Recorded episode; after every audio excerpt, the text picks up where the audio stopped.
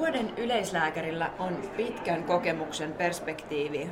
Tänään podivieraana on Jukka Ronkainen, Tornion johtava lääkäri. Minä olen Annika Koster. Ja minä olen Kauton Mervi. Kuuntelet Yleislääkärin Sydänäänet podcastia. Pitkä on kokemus, mutta kaikki alkaa jostain. Aloitetaan heti. Mistä on sun työurasi alkanut? No mun lääkärin työ urani ensimmäinen lääkärin tehtävä on ollut vuonna 1981 Piitteossa Ruotsin puolella Vanna Fyrnäsetin psykiatrinen sairaala, joka oli erittäin iso sairaala. Siellä oli noin 500 pitkäaikaispotilasta, mutta toimi myös akuuttisairaalana. Ja silloin oli vielä sen verran opinnot kesken, että se oli ainoa paikka, mihin pääsi lääkärin töitä tekemään. Toki ennen psykiatrian kurssia, että se aiheutti pieniä haasteita sinne, että piti kirjaa lukea koko kesäajan ajan sitten, mutta kyllä siitäkin selvittiin. Kyllä, sanotaan, että ei ehkä tavanomainen alku aloittaa työuraa. Öö, ehkä tästä jatkankin, että koska nyt ollaan yleislääketieteestä, niin mistä sitten täältä psykiatrian puolelta päädyit ensimmäisistä kesätöistä vai oliko valmistumisen jälkeen töistä, niin tuota, sitten yleislääketieteeseen? No se oli vielä seuraavanakin kesänä, oli vielä opinnot vähän kesken ja silloin, silloin sitten hakeuduin tuolla Pohjois-Suomessa silloiseen Kemin keskussairaalaan sisätaudeilla ja se olikin aivan erinomainen kokemus, koska siellä siihen aikaan oli yksi lääkäri sairaalassa, joka hoiti päivystyksen, kiersi osastot. Ja kävi myös teholla kiertämällä illalla, jos sillä piti käydä. Ja tietysti takapäivystäjät sai kiinni sitten kun sai kiinni, mutta siinä niin kuin joutui suoraan ihan oikeisiin töihin. Kuulostaa aika moiselta, että en tiedä, että kuinka moni vastavalmistunut tällä hetkellä niin, niin ryhtyiskään moiseen. No onneksi tänä päivänä ei siihen varmaan voikaan enää ryhtyä, mutta se oli silloin tapa ja näin, näin meneteltiin. No samana syksynä sitten erittäin hyvä kollega, joka on tavallaan ollut esikuvanakin, Pertti Aro sai mut houkuteltua Tornion terveyskeskukseen, jossa olin ensimmäisen kerran silloin 82 syksyllä töissä ja, ja sen jälkeen mä oon käytännössä pyörinyt siinä Torniosta noin 50 kilometrin säteellä. Melkein kaikissa Länsi-Pohjan kunnissa olen käynyt vierailemassa ja, ja Torniossa olen ollut sitten parikin otteeseen pidempiä jaksoja ihan virkalääkärinä ja nyt viimeksi olen sitten palannut sinne virkaan reilu kymmenen vuotta sitten ja, ja välillä tuli ulkoistuksia ja olin välillä hetken pois ja nyt olen sitten palannut noin pari vuotta sitten johtavaan lääkärin virkaan. Kerroit palkintotilaisuudessa, että Oulu on se eteläisin paikka, missä olet toiminut. Tämä, mikä ehkä täältä niin etelän suunnasta katsottuna, niin pitkien etäisyyksien maapuolisko, niin on, on sulle tuttua. Kerro vähän siitä, minkälaista on olla lää, lääkäri Lapissa. No Länsi-Pohja, anteeksi, Länsi-Pohja poikkeaa Lapista siinä mielessä, mulla on semmoinen aika kompaktia alue, noin 60 000 ihmisen alue. Ja meillä on keskussairaala on kohtuullisen lähellä, noin 25 kilometriä Torniosta. Urani aikana olen kyllä käynyt Rovaniemelläkin tekemässä palveluja, erikoistumispalveluja psykiatrian sairaalassa Muurolassa ja pitänyt vastaanottoa Kolarissa asti. Ja se oikeastaan sitä matkaa ei siellä kannata kilometreissä mitata, vaan se on se aika, mitä sulla menee siihen matkaan, joka ei välttämättä etelän mittakaavassa olekaan niin pitkä kuin voisi luulla kerroit, että ensimmäinen työ oli rajan toisella puolella Ruotsissa ja Tornio ja Haparandahan on hyvin lähellä toisiaan, niin minkä, minkä verran teette yhteistyötä siellä sen rajan yli?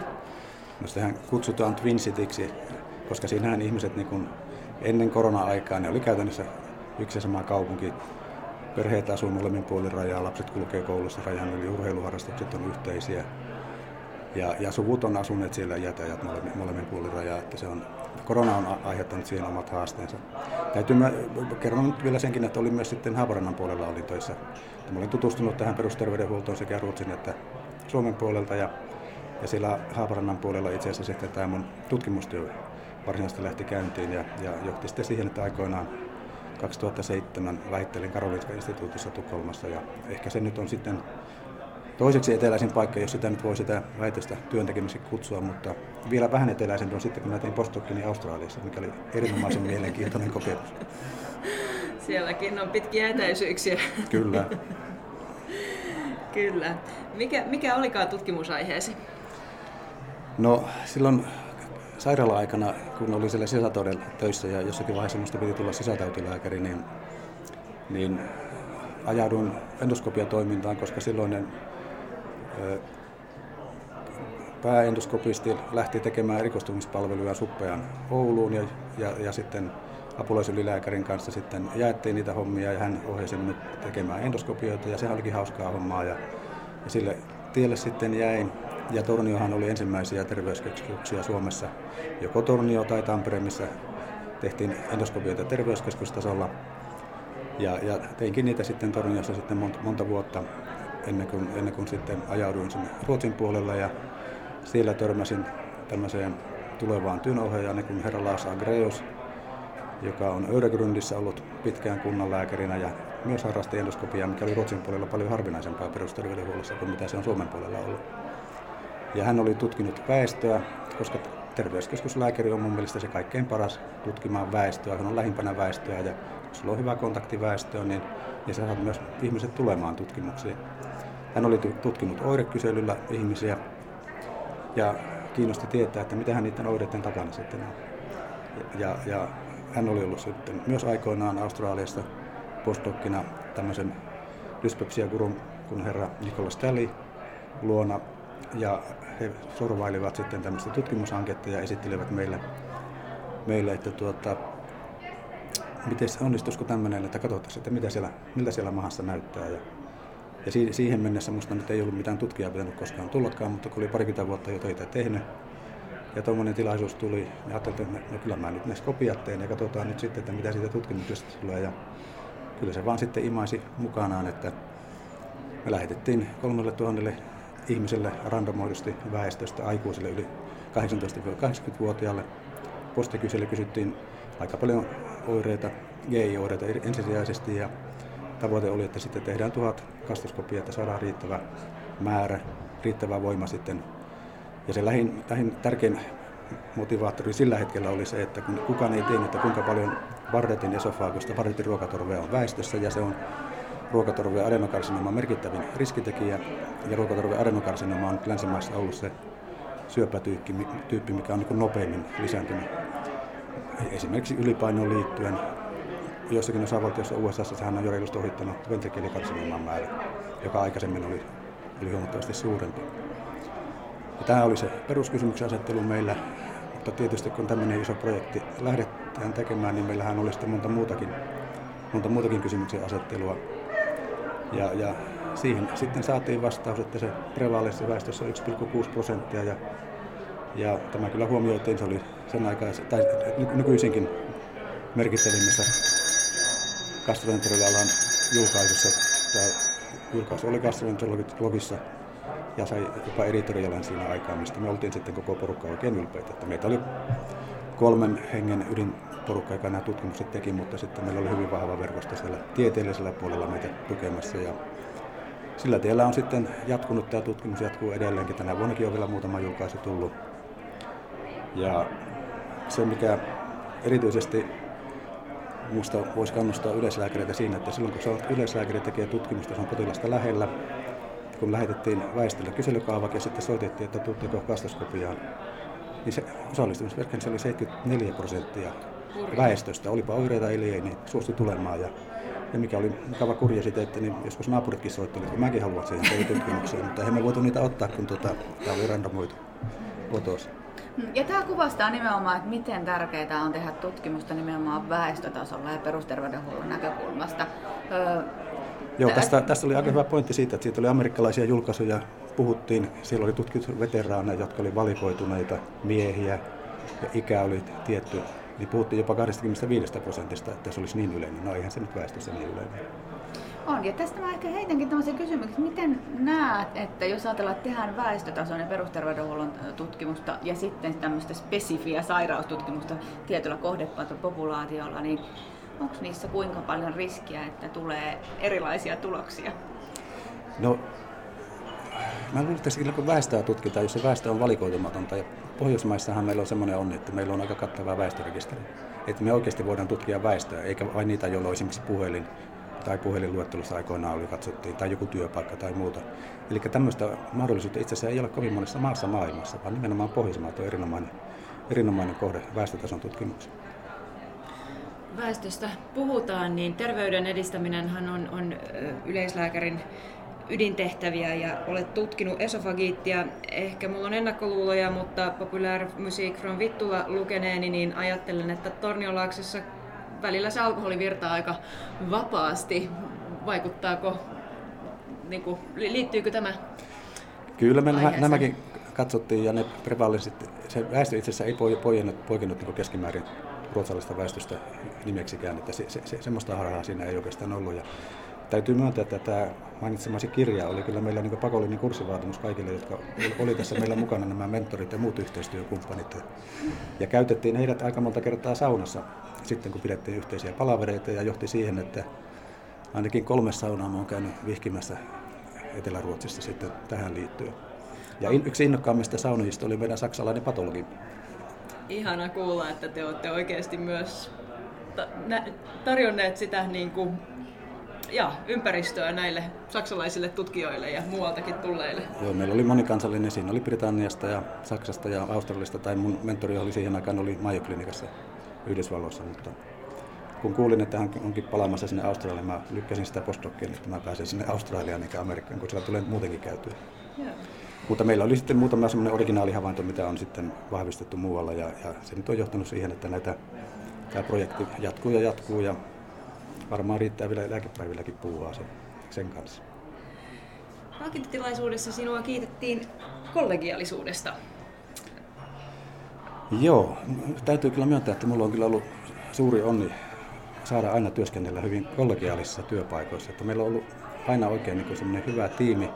Ja mun mielestä se on niin tuon terveyskeskustyön erinomaisen hyvä suola on se, että, että sulla on siellä hyvät kollegat, ne sekä viralliset että epäviralliset kontaktit, niin sulla on koko ajan semmoinen backup siinä, että sä voit keskustella kaikista asioista maan ja taivaan välillä. Ja potilasasiat monesti valaistuvat, kun niitä vähän purkaa auki ja mietitään yhdessä, niin se, se on aivan, aivan erinomainen asia. Olen pitänyt jonkin verran yksityisvastaanottoja ja siellä on vähän enemmän yksin, vaikka sulla kollegoita on siinä ympärillä, mutta, mutta tota, kyllä tämä niin terveyskeskustyölle on aivan erinomainen asia nämä yhteiset palaverit ja miitti. Joo, ja jos ajatellaan, että se on niin iso asia se kollegiaalisuus niin koko työn kannalta, niin Olet tehnyt myös kehittämistyötä, niin miten sä näet, että kuinka tämä asia huomioidaan kehittämistyössä?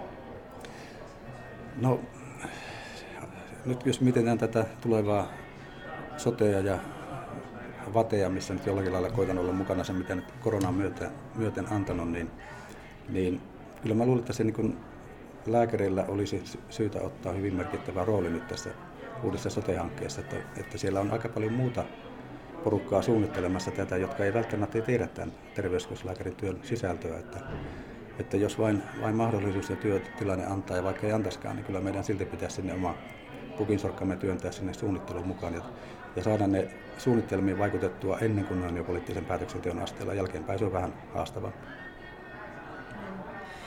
tuli korona ja sen jälkeiset asiat puheeksi, niin, niin kerroit tässä, että Helsingissä tänään olemme ja yleislääkäripäivillä, mutta puhelin taitaa olla siellä taskussa ja mahdollisesti pirisee, eli kun korona iski, niin, niin Tornio ja Haparannan välille nousi raja, joka ei ole ollut, ollut siinä aiemmin ja monenlaisia haasteita varmaan on riittänyt. Eli oliko se niin, että tartuntatautilääkärinä olet myös toiminut tässä hässäkässä? Joo, tällä hetkellä meillä on kokonaista yksi virkalääkäri Torniossa, joka toimii sekä johtavana lääkärinä että, että tartuntatautilääkärinä, mutta tässä meillä on myös erinomaisen hyvä kollegiaalinen verkosto, että kun siinä koskee useampaa kuntaa tämä sama tilanne, niin me me olemme niin backupina toisillemme jos joku on jossakin reissussa, niin mulla on sitten siellä sijainen toisesta virkalääkäristä ja vastaavasti mä teen vuorollani sitten virkalääkäripäivystyksiä, että muutkin saa pitää vapaata. Että, että mulla on se puhelin kyllä mukana ja mä illalla sitä purin tärkeimmät asiat, mutta nyt se on kiinni ja kollega Heli Hyrkäs nyt hoitelee nämä akuutit asiat ja palataan sitten sorvin ääreen taas, kun mä palaan työpaikalle. Vuoden yleislääkäri Jukka Ronkainen on meillä haastatteltavana ja tässä on niinku valinnassa, eli tämä on palkinto, jota et ole hakenut, vaan sinut on ehdotettu tähän ja, ja, ja tässä seuraavista kriteereistä ähm, valitaan niin järjestötausta, pitkä ura yleislääkärinä ja terveyskeskuslääkärinä, se jo me käsiteltiin, julkinen esiintyminen ja vaikuttaminen perusterveydenhuollon kehittämiseen, arvostuskollegoiden ja potilaiden keskus sekä tutkimustyö. Jukka, miksi lääkärin kannattaa lähteä edunvalvontatyöhön mukaan? No kyllä se taitaa niin olla, että tota, ei tätä lääkäreiden edunvalvontaa kukaan muu hoida kuin lääkärit. Ja etenkin perusterveydenhuollon lääkäreiden osalta, niin, niin ei, ei, kyllä sekin on vain perusterveydenhuollon lääkäreiden tehtävä. Ja, ja se oli aivan erinomainen kokemus, kun ajaudun siihen luottamusmieshommaankin. Hommaankin, ja se oli kyllä silloin aivan kriittisellä hetkellä ja pystyttiin vaikuttamaan aika monen asiaan. Muun muassa tähän ulkoistustilanteessa niin saatiin ensimmäinen yksityisen sektorin lääkärisopimus tehtyä ja ilman luottamusmiehen ja lääkäriliiton tukea sitä ei olisi tullut ja se, se on ollut kyllä hyvin, hyvin tärkeä asia ja ehkä vähän semmoinen päänavaaja sitten muillekin, muillekin vastaaviin tilanteisiin joutuville. Ja nyt ehkä paljon on keskustelussa myös tämä eri terveydenhuollon ammattilaisten välillä se työnjako, kuka tekee, miten tekee. Siinä välillä jopa ehkä potilas unohtuu, kun mietitään näitä asioita asioita. Ja siitä ehkä myös, jos ajatellaan sitä laajemmalti, niin puhutaan terveyden edistämisestä ja äskeisessä sotesessiossa mietittiin sitä, että onko se kuinka paljon sit kunnan ja sieltä liikuntapaikkojen kannan puolelta myös se terveyden edistäminen. Minkälaisia ajatuksia sulla on tähän? No kaupunkisuunnittelussa voi, voisi jo ottaa huomioon tämän terveyden edistämisen, että ihmisellä oli, olisi se mahdollisuus liikkua ihan, ihan niin kuin normi elämässään ilman, että täytyy niin kuin erikseen lähteä liikkumaan esimerkiksi. Ja, ja kaikkeahan ei voi lääkärit tietenkään hoitaa tämmöistä terveyden edistämisasiaa. Siinä meidän kyllä kannattaa hyvinkin verkostoitua. Näissä työnjakoasioissa, mitkä on ollut aika paljon pinnalla, niin on, on kyllä nyt huomannut semmoista, mitä silloin alkuuran aikoina ei ehkä niin paljon ollut. Että kyllä silloin lääkärit ehkä vähän enemmän sai keskittyä nimenomaan siihen lääkärin työhön, mutta mutta nyt kun on joka paikassa karsitaan ja mietitään tehtävää jakoa ja muuta, että jos lääkärit joutuu myös siivoamaan ja hakemaan tavaransa ja, ja tekemään sellaisia asioita, missä joku muu on paljon taitavampi ja kätevämpi ja nopeampi, niin eihän mitään järkeä ole lääkäriä käyttää semmoisiin tehtäviin. Sitä aikaa voitaisiin käyttää myös potilastyö. Kyllä, tämä on aika ilmeinen asia. Tähän ei ole myöskään uusi asia, mutta mistä johtuu? Mitä sä ajattelet, miksi sitä muutosta ei ole saatu aikaan? Siihen on kyllä hirmu vaikea löytää mitään järkiperustetta, että, että miksi näin, näin, näin oikeasti on päässyt käymään.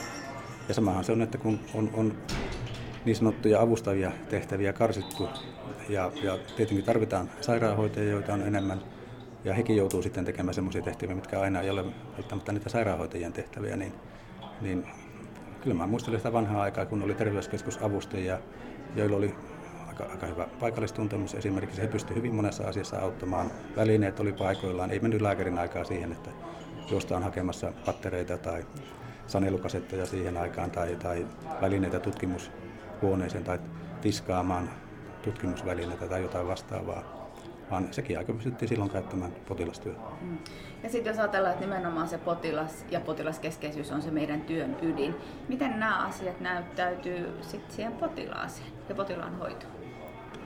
Kyllä ne voi siihen, siihen vähän häiritä työdätä, jos, sä joudut kesken vastaanoton toimimaan samalla myös sitten itsellesi assistenttina ja juoksemaan eri varastoissa hakemassa mitä sä tarvitset, niin kyllä se, en, kyllä se keskittymistä haittaa, kun mun mielestä edelleenkin se potilaan kohtaaminen on kuitenkin se A ja O. Ja, ja vielä nyt tämän ikäisenä uskallan väittää, että kyllä se potilaan tutkiminen, ihan kliininen, fyysinen tutkiminen on, on, on myös lääkärin työn kannalta aivan, aivan erinomaisen tärkeää, että tässä digihypeessä, missä varmaan hirmu paljon voidaan siirtää joitakin tehtäviä digitaalisesti ja etänä hoidettavaksi. Mutta kyllä se potilaan tutkiminen, diagnostiikka edelleenkin vaatii siihen potilaaseen koskemista ja sitä ei pidä pelätä, vaan pitää riisua ja tutkia se potilas. Ja samalla kun sä riisut sen potilaan, sä tutkit sen potilaan, anamneesiottoaan ei pysähdy siihen, vaan sehän jatkuu ja samalla luottamuskin lisääntyy ja potilas voi kertoa sinulle ehkä sitten sen kaikkein tärkeimmän asian, mikä häntä on vaivannut, mitä hän ei välttämättä ole tullessaan sanonutkaan.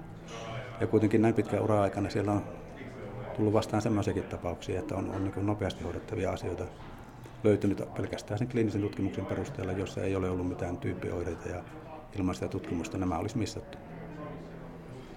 Toi on tärkeä, tärkeä asia joo, tästä keskustelusta, että kun lääkäri juoksee hakemaan välineitä, niin omalla alueella Tapiolassa, niin siellä asuu paljon tuotantoinsinöörejä, niin kyllä ne niin kuin välillä pyöristelee silmiä ja, ja just tämä, että onko meillä mukaan lääkäri pulaa, kun on lääkärin aikaa käytetään siihen, että haetaan printteriä paperia, että, että sitä tapahtuu kaikkialla Suomessa, että niitä avustajia sinne kyllä tarvitaan niin, että meille ei jäisi aikaa just tutkia potilas, koska tämä on, on ehkä semmoinen asia, mitä varmaan kaikki kor- haluamme korostaa, että, että pitää koskea ihmistä. Että... On, ja ehkä mä nostan tässä vielä just sen, mikä sanoit, että se häiritsee sitä keskittymistä, että mitä enemmän meillä tulee siihen meidän niin potilaan kohtaamiseen ja päätöksentekoon niitä katkoksia, niin sehän vaikuttaa myös siihen niin työn sujuvuuteen ja sen onnistumiseen, että siinä mielessä mä näkisin, että tällä on myös selkeästi vaikutusta myös siihen potilaan hoitoon. Kyllä sinne, silloin kun sulla on se potilas siinä vastaanotolla, se on voisiko jopa kuvata, että se on niin pyhä tilanne, että ei sitä saa tulla katkaisemaan eikä häiritsemään puhelimella eikä ovea avaamalla tai muuta, että, että pitää olla erityinen syy, että se tullaan keskeyttämään tai että, että kun sä koetat saada sen, niin se luottamussuhteen syntymään. Että siinä, siinä on ehkä jossakin, jossakin tilanteessa vähän lipsattanut se, että, että lääkäri käydään keskeyttämässä ja saatetaan myös samanlaisia ajatuksia keskeyttää ja, ja siinä voidaan taas niin missata jotakin, mitä, mihin oltiin pääsemässä. Lääkärin työ on muuttunut urasi aikana, mutta ovatko potilaat muuttuneet? No ei, ei potilaat ole muuttuneet ja kun on mietitty, että onko turhia potilaita, niin en oikein voi sanoa, että on turhia potilaita. Voi olla, potilas voi olla joskus väärässä paikassa väärään aikaan, mutta jos potilaalla on asiaa lääkärille, niin kyllä mun mielestä potilaan pitää silloin, silloin saada se huolensa lääkärin kanssa käydä läpi. Ja valitettavasti erinäistä syistä nyt on tehty aika paljon parikaadeja siihen, että että pääseekö se potilas lääkärille ja milloin se pääsee. Ja, ja, ja tietysti tarjonta- ja kysyntä-rajat on, on, resurssit ovat rajallisia, mutta toisaalta kun katsotaan sitä lääkärimäärää, mitä meillä nyt on, niin kyllä perusterveydenhuollosta taisi olla eilisessä slaideissa, että parinkymmenen vuoden aikana on lääkärimäärä lisääntynyt 46 prosenttia, mutta perusterveydenhuollossa 18 prosenttia, että lääkärit on mennyt jonnekin ihan muualle ja kuitenkin samaan aikaan on tehtäviä siirretty perusterveydenhuoltoon. Ja ihan syystä kyllä me ne siellä voidaan hoitaa, jos meillä on resurssit kunnossa. Mutta en mä muista, että meiltä koskaan mitään tehtäviä pois olisi otettu. Muistatteko te? Enpä muista tämmöistä ainakaan tässä mun kymmenen vuoden uran aikana. Mutta tämäkin on tavallaan aika niin näkyvä, että näin on tapahtunut ja resursseja siitä huolimatta ole tullut lisää. Mistä sä ajattelet, mistä se johtuu? Jaa, hyvä, hyvä kysymys. Tietysti erikoissairaanhoito on, meillä on tullut uusia laitteita, meillä on tullut uusia välineitä, hoidonmuodot ovat kehittyneet. Nyt voidaan hoitaa paljon sellaista, mitä uran alkuaikana ei voitu hoitaa. Ei, ei, ollut, ei ollut esimerkiksi Kemis keskussairaalassa ei ollut CT-laitetta. Et siihen aikaan, jos oli kunnon päänsärkypotilas, niin kyllä niistä likuria aina katsottiin, jotka ensiapuun tuli. Se on, siihen rutinoitu äkkiä niitä tekemään. Ja sitä taitoa pystyi hyödyntämään myöhemmin, kun tutkittiin Alzheimeria katsottiin likuria, että löytyykö sieltä merkkiaineita, mutta, mutta, mutta ymmärrän sen, että se tekniikan ja lääketieteen kehittyminen vaatii myös niitä osaajia lisää sinne erikoissairaanhoidon puolelle ja suppealle puolelle. Joo, ja tutkimukset on kehittynyt ja paljon enemmän pystytään asioita tutkimaan ja hoitamaan. Mm, onko siinä riskiä, jos ajatellaan esimerkiksi medikalisaatio? No, nyt mua vähän harmittaa aika monesti, kun mä luen iltapäivälehtien lööppejä joskus ja katselen niitä mainoksia, mitä siellä on, kuinka siellä niin kuin terveitä, oirettomia ihmisiä niin kuin tarjotaan hirmuisesti palveluita ja, ja, ja mietitään ja medikalisoidaan sellaisia asioita, mitkä on niin osa elämän normaalia kiertokulkua. Että, mutta bisnes on tietysti bisnestä ja jos ihmiset omalla rahallaan näitä asioita haluaa hoitaa, eihän siinä mitään. Mutta silloin, jos mennään veronmaksajien rahalla, aletaan miettimään, tekemään uusia diagnooseja, uusia tauteja, niin sitten pitää olla vähän varovaisempi. Ja toisaalta mä mietin, että lisääkö se hyvinvointia ja tavallaan sitä koettua terveyttä. Vai, vai lisääkö se huolta sitten, niin. että jos minulla kuitenkin on jotain. Mm. Näin se on. 40 vuoden uran aikana niin olet nähnyt jonkin moista. Onko tämä nykykriisi, onko se tähän astisesti pahin ja miten tästä selvitään? kyllä tämä pandemia oli, oli vähän semmoinen, että en, en, en vielä pari vuotta sitten arvannut, että mihin, mihin vielä urallaan joutui. Sikainfluenssa oli pieni harjoittelu meillä, joka kuitenkin aika näppärästi saatiin, mutta kyllä tämä on ihan nyt eri mittaluokkaa ja tämä vaikuttaa kaikkeen elämään joka puolella ja, ja, ja kaikkien elämään niin paljon, että, että, että nyt täytyy, täytyy vain kaikki konstit käyttää tämän nujertamiseen ja ei, ei, ei, ei tämä nujeru, ellei ihmiset ala ottaa rokotteita. Tämä immuniteetti saadaan joko sairastamalla tai rokottamalla. Ja, ja eihän koronarokote ole ainoa rokote, mitä pitää antaa useampi kerta, jotta saadaan riittävä immuunivaste. Ja voimme ehkä joutua niitä uusimaan myöhemminkin, mutta niinhän meillä on muidenkin rokotteiden kanssa. Että, että meillä on erittäin hyviä, turvallisia, viimeisen päälle tutkittuja rokotteita, joita olisi kyllä syytä käyttää.